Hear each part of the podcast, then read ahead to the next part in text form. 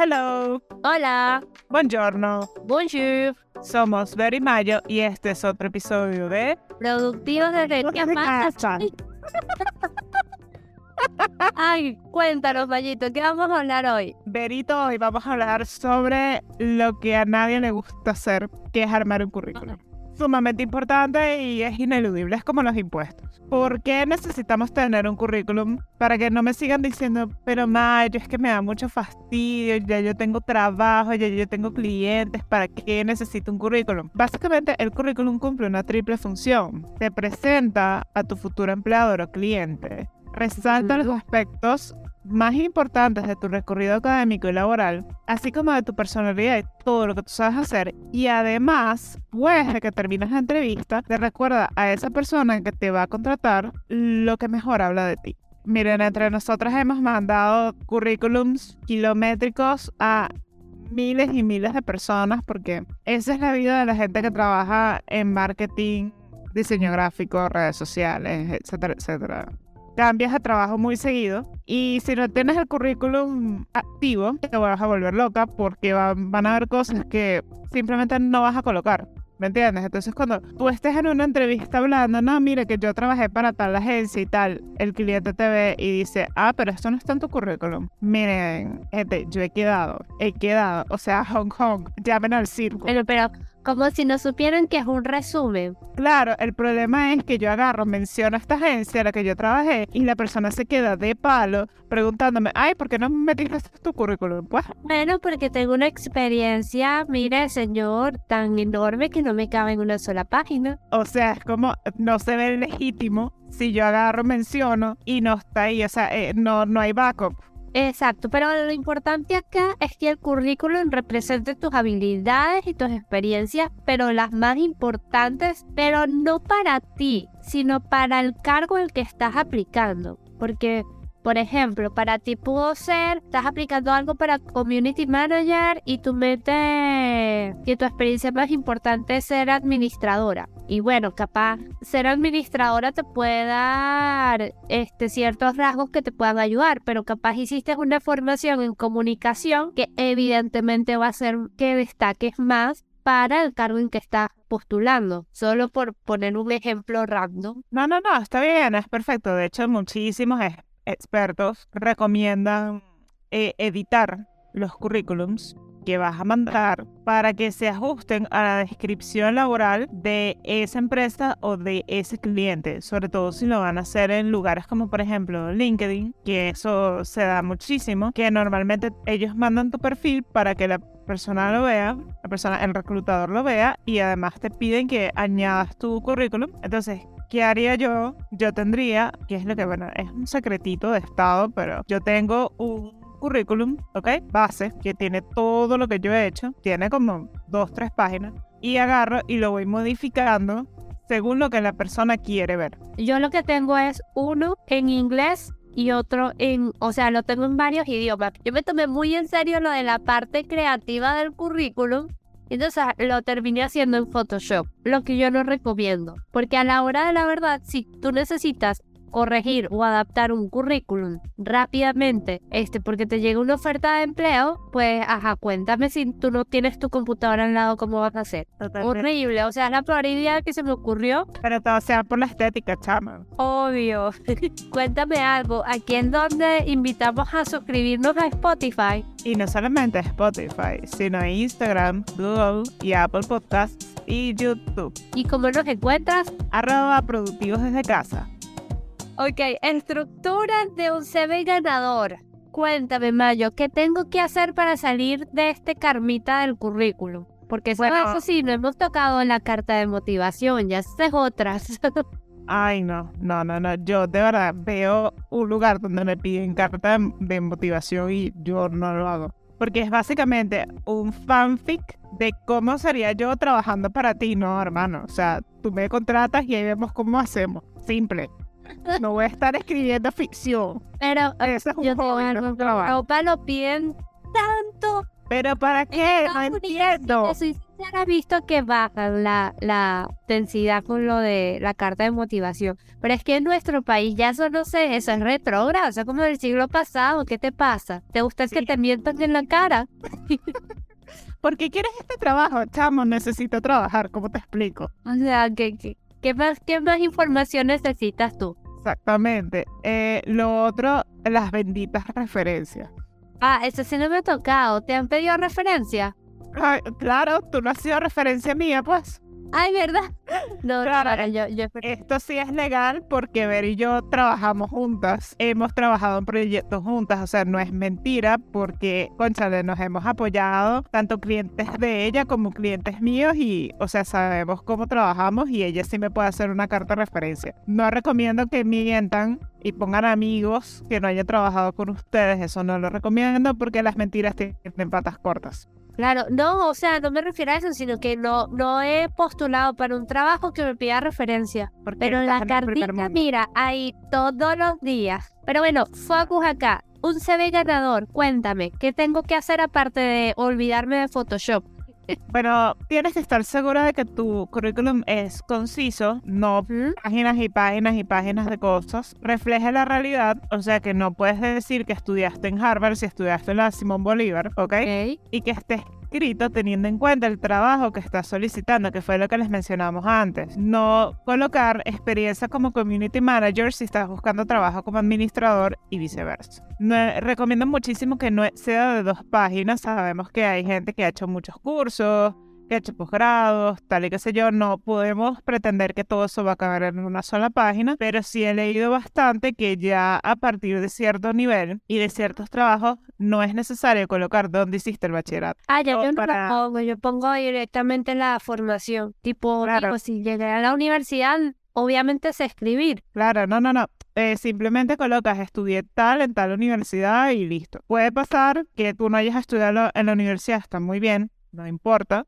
Simplemente pones el año en que te graduaste del colegio y lo que has hecho después de ahí, cuál es tu experiencia laboral, listo. ¿Qué cursos claro, has hecho? Yo he visto, yo he visto, por ejemplo, personas, de hecho lo vi el otro día, como eh, personas que han llegado a Google sin ni siquiera graduarse de la universidad. Obviamente porque están en un ámbito de tecnología donde pues se permite un poco esto. ¿Por qué? Porque a ver, la programación no necesariamente tienes que aprenderla toda en una universidad, porque hoy en día el Internet es una herramienta eh, para el que la sabe usar, gratuita, que hay gente autodidacta, Dios los bendiga, y aprenden sus cosas. Esta chica en particular fue una chica la que eh, comentaba que ella ingresó a una universidad prestigiosa para estudiar, pero no terminó porque al final del día ella decidió continuar su carrera por su lado y llegó a Google. O sea, la felicito. No es mi caso, yo sí necesito mi profe que me guíe pero entiendo yo que no aplica para todas. Igual, si e, no tienes experiencia laboral, siempre es bueno colocar qué actividades has hecho que te ayuden o que te impulsen un poco el currículum. Tipo, Como por ejemplo, cursos, voluntariado, X, hablas, es importante. ¿Qué Esos trabajos por amor al arte que hiciste en, en, el colegio, cuente. Sí, también. Básicamente, ¿qué necesitas en tu currículum? Datos personales, nombre, qué ciudad vives, y los datos de contacto, por ejemplo, el teléfono que más uses, el correo electrónico que más uses, va a ser más que suficiente. Poner o no una foto, mira, lo dejamos a tu criterio personal, normalmente ya eso no se está utilizando. Puedes o no colocar un perfil personal que serían dos o tres líneas en las cuales describas quién eres tú, qué te motiva, puedes decir, bueno, yo soy una persona que le gusta trabajar con el público, que es extrovertido, que cualquier cosa que tú sepas que te puede hacer destacar. Es como un, resumen para enseñarle a ese empleador o a ese cliente por qué tú serías buen candidato o candidata para el puesto en cuestión. Aptitudes esenciales, por ejemplo, aquí destacamos las habilidades que posees. Son todas las habilidades, sean duras o sean blandas, que tienes Habilidades duras es, por ejemplo, saber programación, saber inglés. Habilidades blandas es saber trabajar en equipo, eh, buena atención al público. Exacto, exacto. Todas esas cosas que aprendes fuera de lo que sería una formación técnica o profesional. Esto es importante porque de hecho muchísimas, muchísimas empresas este, se están dando cuenta de que, ok, no sirve tanto tener una persona que sea muy buena, por ejemplo, programando si no sabe trabajar en equipo. Por ejemplo, para desarrollar un software necesitas todo un equipo. Y normalmente no solamente es un programador, son varios. Y si no sabes conectar con la gente, no Gerenciar el estrés, Por ejemplo, se- comunicar, que no pegue gritos como loco en la oficina. Totalmente. Otra cosa que es importante, obviamente, es la experiencia laboral. Normalmente se empieza, ¿ok? Desde lo más reciente hasta lo menos reciente. Tienes que ser ordenadito, bonito, sencillito, que sea muy fácil ubicar qué es lo que has hecho y con quién. Muchísimas veces no es necesariamente el currículum que mandas, sino quién ve ese currículum. Entonces, si Pepita Pérez ve tu currículum y te recuerda del diplomado en el que asistieron, probablemente va, le va a pasar el currículum al jefe.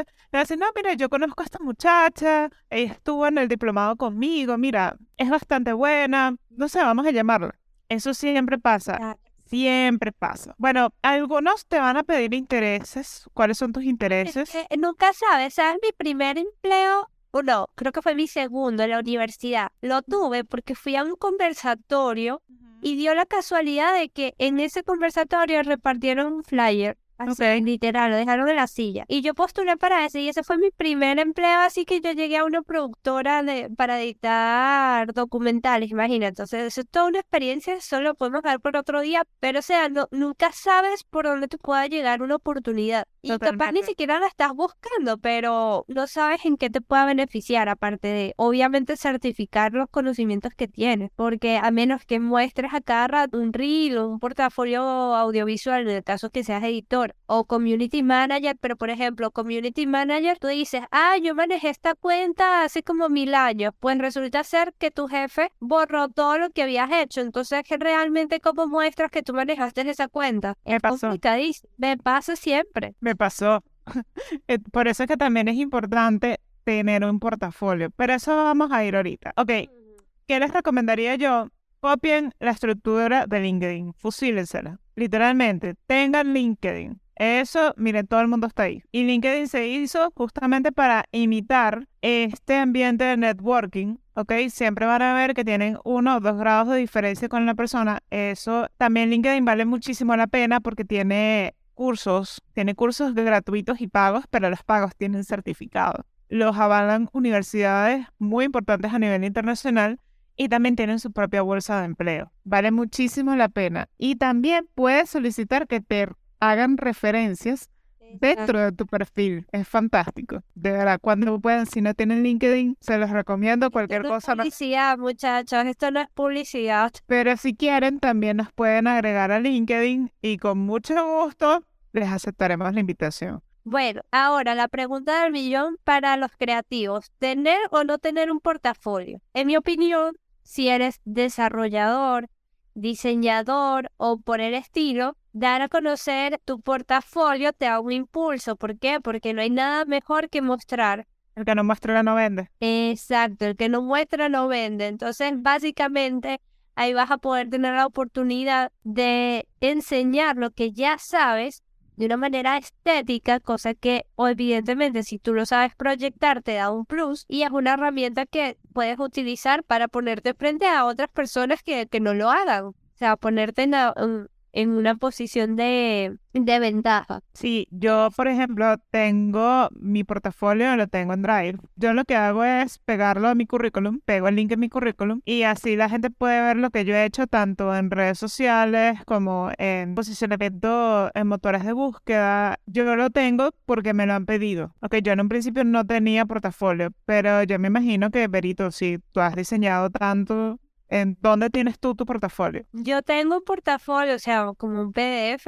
portafolio, pero después he hecho tantas cosas que al final del día arme una carpeta en Drive. Es una manera rápida de estar al día y poder mostrar algo, porque lo que me pasaba era que yo editaba y cada cierto tiempo tenía que volverlo a hacer porque las cosas avanzan. Y uno, a ver, uno también avanza y hay cosas que te gustan más de que de cuando tú empezaste, que no quisieras mostrar del pasado oscuro. Bueno, entonces ahí, ahí me evité. Si nos preguntamos, porque esto quedó del blog anterior, si nos preguntamos en qué idioma deberíamos hacer el currículum, yo recomendaría, y sé que también Vero es de la misma opinión, hay que hacer currículums por cada idioma que manejes. Por ejemplo, Vero tiene en español, inglés y francés. Yo tengo en español y en inglés porque es la mayoría de los, por donde la mayoría de los clientes, me, sí, exacto, de los clientes se contactan conmigo. Ok, ¿cómo engordar el currículum?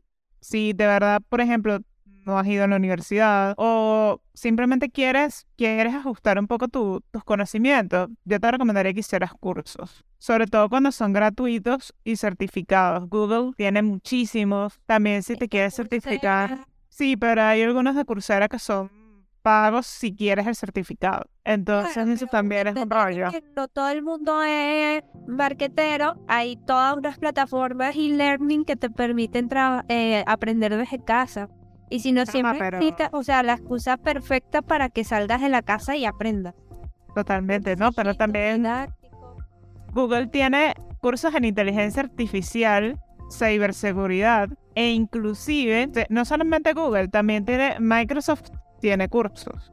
Amazon tiene cursos. Claro, para trabajar con ellos y muchos de ellos son en inglés. Pero de verdad, así quieras crear tu propia tienda digital porque, no sé, vendes ropa, yo te recomendaría hacer el curso de Google de comercio electrónico para que tú misma puedas aprender a armar tu tienda digital. Yo tengo una aplicación que se llama Primer, es de Google. Esta sí no te da certificados, ¿ok? Pero cinco minutos al día que agarres, o sea, ellos tienen por varios tópicos. Tienen por ventas, tienen por sitio web, inclusión en el trabajo, te dan un tema. Entonces tú vas aprendiendo por tópicos ese tema.